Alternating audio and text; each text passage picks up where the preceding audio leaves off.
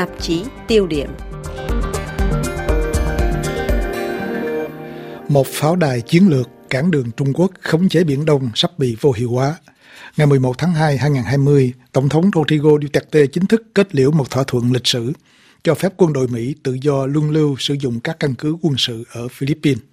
Đây là một quyết định nghiêm trọng làm suy yếu liên minh quân sự truyền thống giữa hai nước mà còn tác hại đến cán cân lực lượng trong khu vực. Trừ phi có thay đổi bất ngờ trong 6 tháng tới, Philippines vừa khai thông cho Trung Quốc con đường Nam Tiến. Sau 4 năm thịnh nộ, Tổng thống Philippines thực hiện lời đe dọa xé thỏa thuận liên minh quân sự sau khi cựu giám đốc cảnh sát quốc gia Ronan Densarosa chỉ huy cuộc chiến chống ma túy do Tổng thống Duterte phát động bị Mỹ cấm visa nhập cảnh. Báo chí Philippines cực lực lên án quyết định độc đoán của vị Tổng thống đặt cá nhân lên trên quyền lợi quốc gia. Trục phòng thủ chiến lược trong khu vực của chúng ta tại Đông Nam Á đến tận Đông Á để đối đầu với Trung Quốc đã bị lai chuyển. Chúng ta không phải là loại chính quyền như thế. Báo The Manila Times công kích.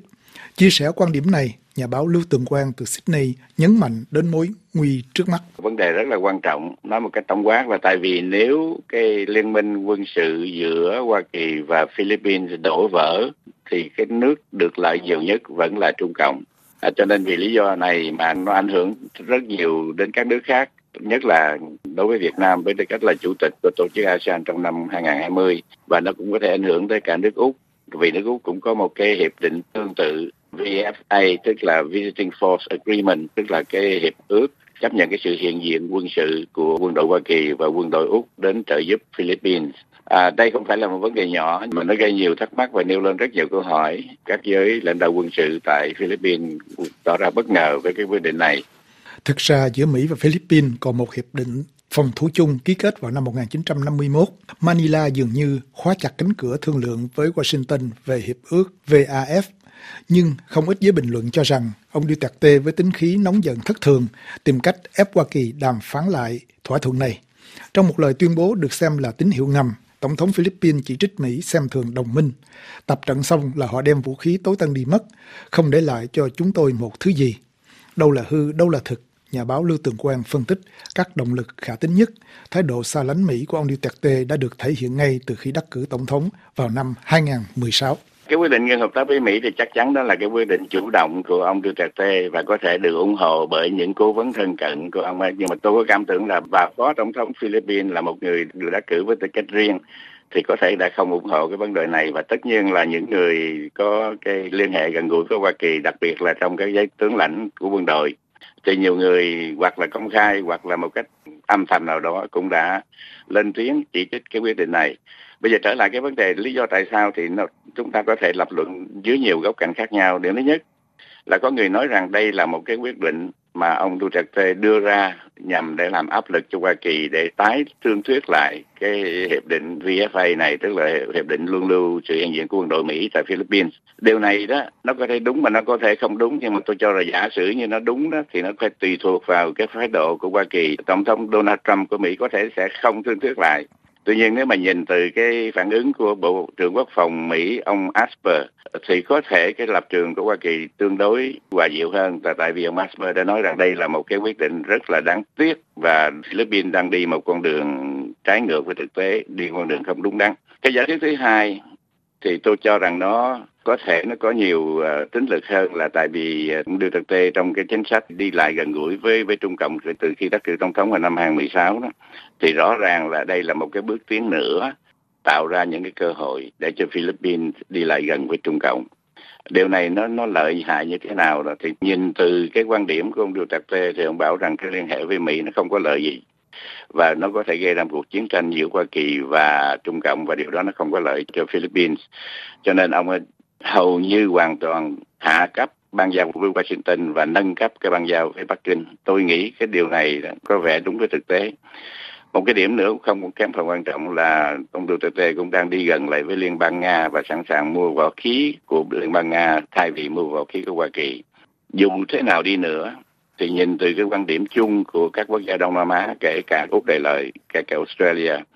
thì cái sự suy sụp, cái sự căng thẳng trong ban giao giữa Washington và Manila nó tạo ra nhiều cái yếu tố tiêu cực cho cả toàn vùng. Quốc gia mà lợi nhiều nhiều nhất nó vẫn là Trung Cộng. quý thính giả đang theo dõi tạp chí tiêu điểm thời sự. Theo nhà bình luận Lina Sankari của báo Pháp Limanite Thiên Tả, Hoa Kỳ đã phòng ngừa trước diễn biến này cho nên đã chuẩn bị phương án đối phó với Trung Quốc.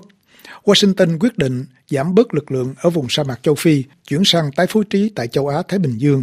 Cụ thể, Donald Trump thực hiện bước thứ hai, hoàn tất chiến lược tái định vị của Tổng thống Barack Obama, đưa 2 phần 3 lực lượng hải quân về châu Á vào năm 2020. Thái độ biến đổi của Manila còn là tin xấu đối với Hà Nội, trong lúc Trung Quốc gia tăng hoạt động hù dọa tàu cá, lấn áp công tác thăm dò mỏ dầu Việt Nam ở Biển Đông, thì Philippines được Chủ tịch Trung Quốc Tập Cận Bình hứa đầu tư 22 tỷ đô la, cũng như đã ký với Manila thỏa thuận hợp tác khai thác dầu hỏa và khí đốt ở vùng tranh chấp.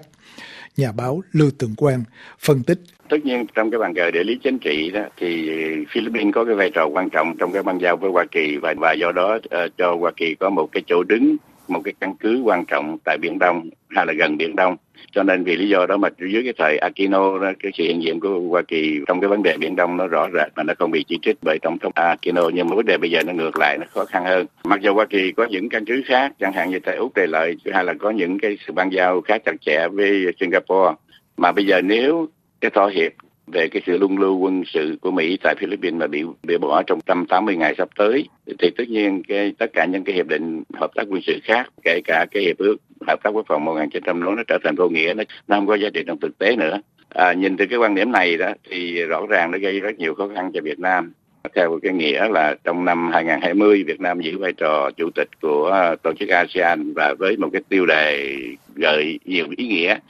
là cái chủ đề ờ, gắn kết và chủ động. Gắn kết như thế nào nếu mà trong trường hợp mà Philippines đi hẳn với Trung Quốc, không có hợp tác nữa với Hoa Kỳ trong cái vấn đề biển Đông, thì rõ ràng là Việt Nam sẽ thiệt hại rất nhiều. Các nước khác trong vùng, kể cả Úc để lại cũng tỏ ra rất là quan tâm. Đây là một cái biến chuyển rất là quan trọng cho cái tương lai ổn định của toàn vùng Đông Nam Á. Nghe theo cái nghĩa là nếu Hoa Kỳ không còn một cái ờ, căn cứ quân sự quan trọng tại Philippines nữa Ờ, thì ờ, cái, cái thế đứng của Trung Quốc càng ngày càng lên mà Trung Cộng nó đang có những cái chính sách rất là táo bạo về cái vấn đề biển Đông à, cho nên trong năm 2020 nó sẽ có ảnh hưởng tiêu cực ờ, đối với tất cả các nước kể cả đối với Việt Nam nhất là Việt Nam trong cái vai trò uh, chủ tịch của tổ chức ASEAN thưa anh. Vừa rồi là phân tích của nhà báo Lưu Tường Quang từ Sydney. Bất chấp cảnh báo của Thượng viện Philippines và thái độ bất bình của giới tướng lãnh, Tổng thống Duterte rõ ràng đã tặng cho Trung Quốc một món quà vô giá. Theo nhận định của nhà phân tích Lina Sankari trên báo Limanite vừa trích dẫn bên trên, sau khi đã củng cố các tiền đồn ở Hoàng Sa và Trường Sa, Bắc Kinh đã được một số đặc quyền sử dụng hải cảng, phi trường của Campuchia, Miến Điện, Sri Lanka và Pakistan chiến lược chuỗi Trân Châu tiến hành thuận lợi cho phép Trung Quốc hy vọng bảo đảm được con đường nhập khẩu nhiên liệu từ Trung Đông và dự án con đường tơ lụa trong tương lai. Tuy nhiên, có ít nhất bốn lý do bất trắc đang chờ trước mặt Bắc Kinh và Tổng thống Duterte. Theo tờ Washington Post, quân đội Philippines tiếp tục được Mỹ viện trợ tập luyện chung. Ngoại trưởng và Bộ trưởng Quốc phòng Philippines không kêu gọi xé thỏa thuận VFA Thứ hai là người dân Philippines ý thức được trục Mỹ Phi rất cần thiết để bảo vệ an ninh, độc lập cho đất nước họ. Công luận Phi cũng không mặn mà với đầu tư Trung Quốc vì họ biết rõ cái giá phải trả rất nặng.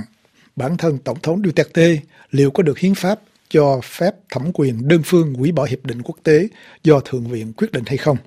Lý do thứ tư, theo nhật báo Le Monde của Pháp, thì giới quân đội Philippines thân thiết với Hoa Kỳ không chấp nhận quyết định của Tổng thống Philippines.